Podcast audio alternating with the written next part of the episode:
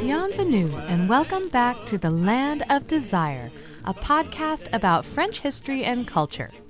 If you're anything like me, Christmas time is a moment to squirrel away from the rest of the world wearing cozy pajamas, drinking hot cocoa or mulled wine, reading a book, and of course, playing the Yule log on my television. For those non Americans who have no idea what I'm talking about, the Yule log is nothing but a broadcast of a burning log in a fireplace, crackling merrily, helping poor apartment dwellers like me pretend for a moment as though they have a fireplace of their own. This year is the 50th anniversary of the Yule log television broadcast, and it got me thinking what is a Yule log? That research ended up sending me down a much tastier path than I had predicted. In fact, I started to learn about the history of the chocolate Yule log, aka the French bûche de Noël, aka that delicious cake roll at my grocery store filled with cream and decorated with tiny leaves and woodland creatures and mushrooms. New Year's diets don't start for another two weeks, so pull up a chair next to your fake fireplace, grab a slice of Christmas cake, and join me as we explore the delicious and surprising history of the Bûche de Noël. It's medieval France, and the night is dark and full of terrors. In the age of electricity and large cities, it's hard to imagine the void outside the door when you're a peasant in a shack in the middle of nowhere, with the wind and the wolves howling outside, with the longest night of the year approaching quickly. Every winter solstice, it seems as though this time night might really go on forever, bringing with it all the evil and terror that comes with darkness. In order to scare off the spirits of the night and make it through until the morning, your family brings in an enormous piece of firewood, big enough to burn through even the longest night. This log is sprinkled with wine and salt to appease the gods, and it burns all night until finally sunrise comes again and a new year begins. The gods are smiling upon you and your family. The sun has returned. Soon, the crops around you will grow again. Spring is coming. Over a thousand years later, in the 19th century, French families still stayed up all night, but they celebrated Christmas, not the winter solstice, and the night was filled with joy instead of fear.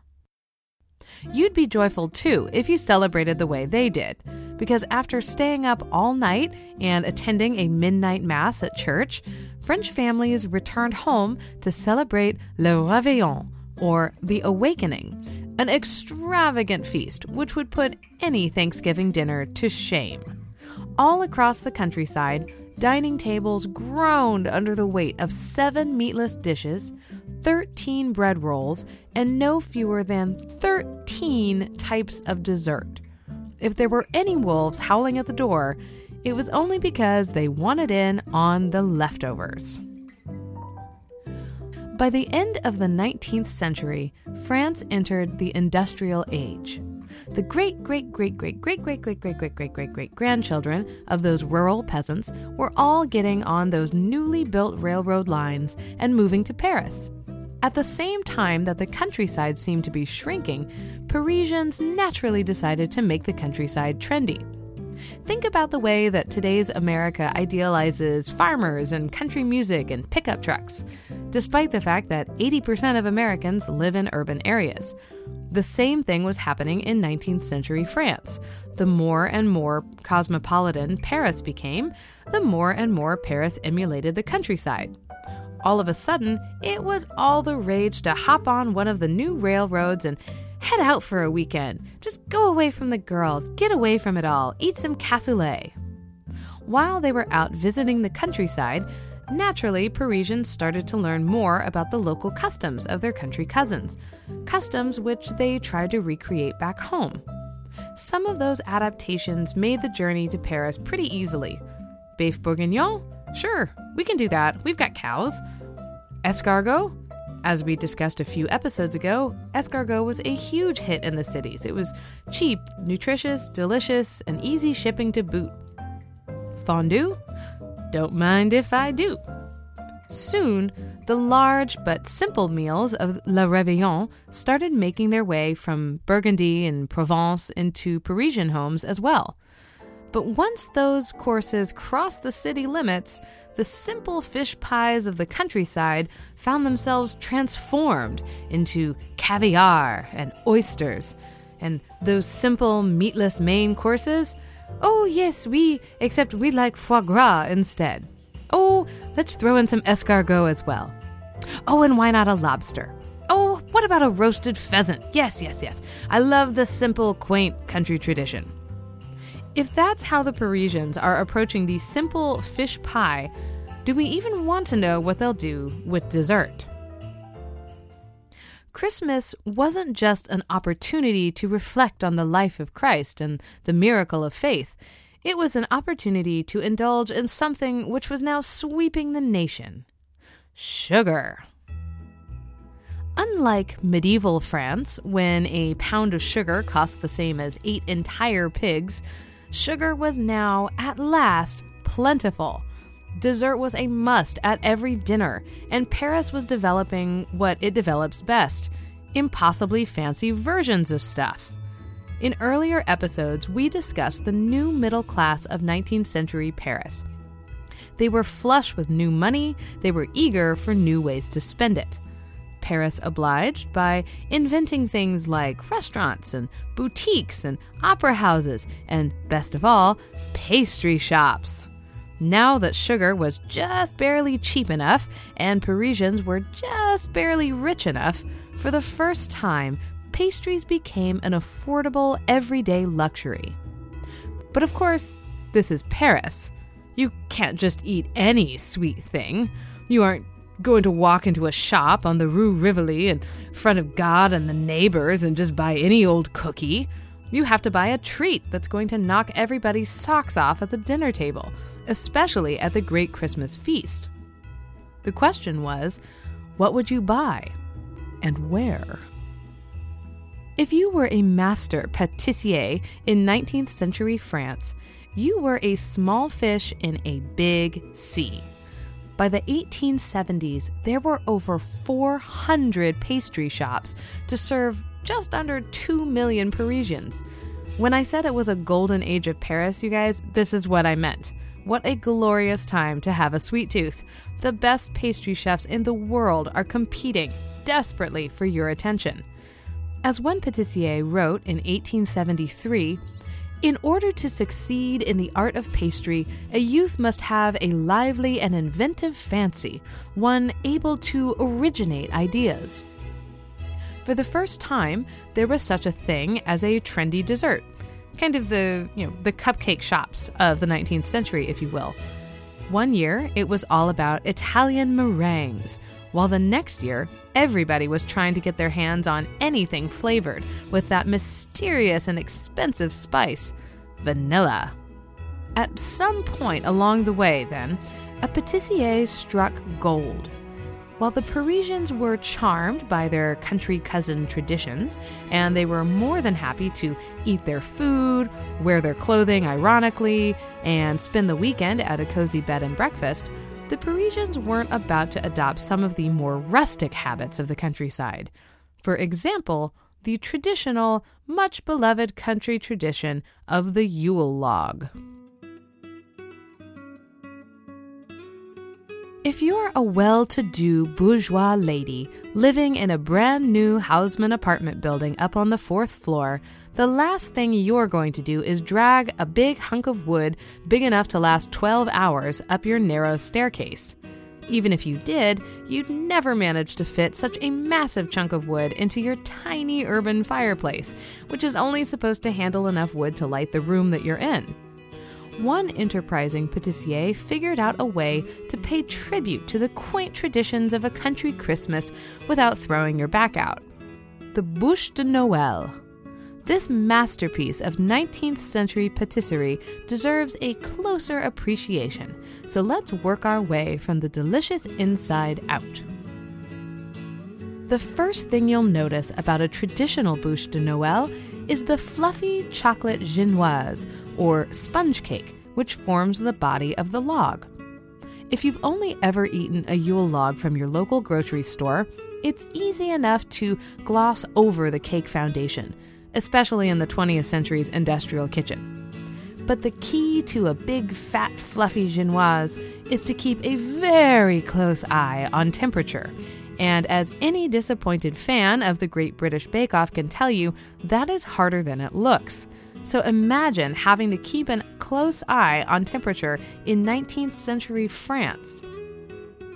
The genoise cake is traditionally filled with buttercream frosting and this might include such exotic flavors like coffee.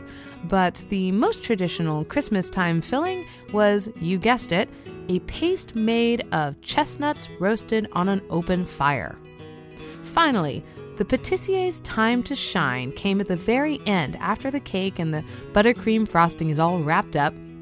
Now it's time for the cake to be covered with the most exquisitely rendered details three dimensional bark icing, marzipan mushrooms, frosted leaves, powdered sugar snow, and any other whimsical details the patissier can dream up. One last marzipan elf tucked into the frosting, and out it went into the shop window, fingers crossed. The Bûche de Noël was an enormous hit. Within 20 years, the pastry went from an obscure invention to a universal, beloved Christmas treat. And to this day, the bûche de Noël can be found in any self respecting patisserie in France. Now, as back then, pastry shops compete with each other for customers' attention. They place ads in the newspaper showcasing their particular Yule log decorating style and flavors.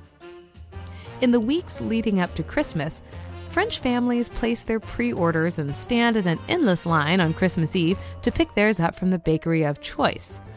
Bûche de Noël aren't only confined to France either.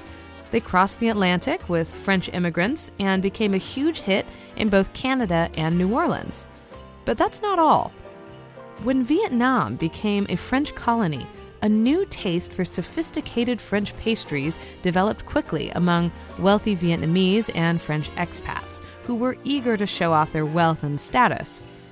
In a country where sugar and white flour and ovens weren't easy to find, purchasing a bûche de Noël from the bakery was a way to show off your taste and refinement, just as it had been for 1870s Parisian ladies.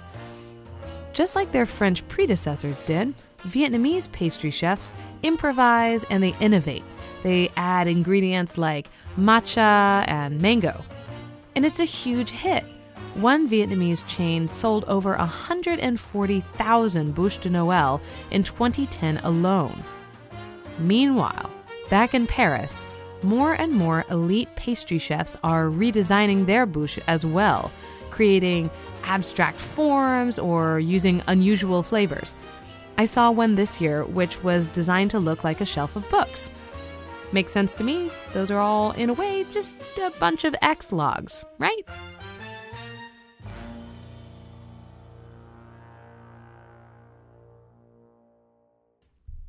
This week, as you enjoy the last few days of holiday cheer, sit down with a slice of Yule log and feel the ancient French tradition drive away the winter blues. I don't know whether it's the magical power of Yule protecting me against the harsh winter winds, or whether it's just the layer of blubber forming on my body from all of this buttercream frosting and cake, but a bit of bûche de Noël is always the perfect way to keep warm. It's also the way to keep happy and to keep looking forward. It says, Relax, everyone. We're going to make it through with my deepest thanks to every single one of you listening. I wish you all a very Merry Christmas and a Joyeux Noël.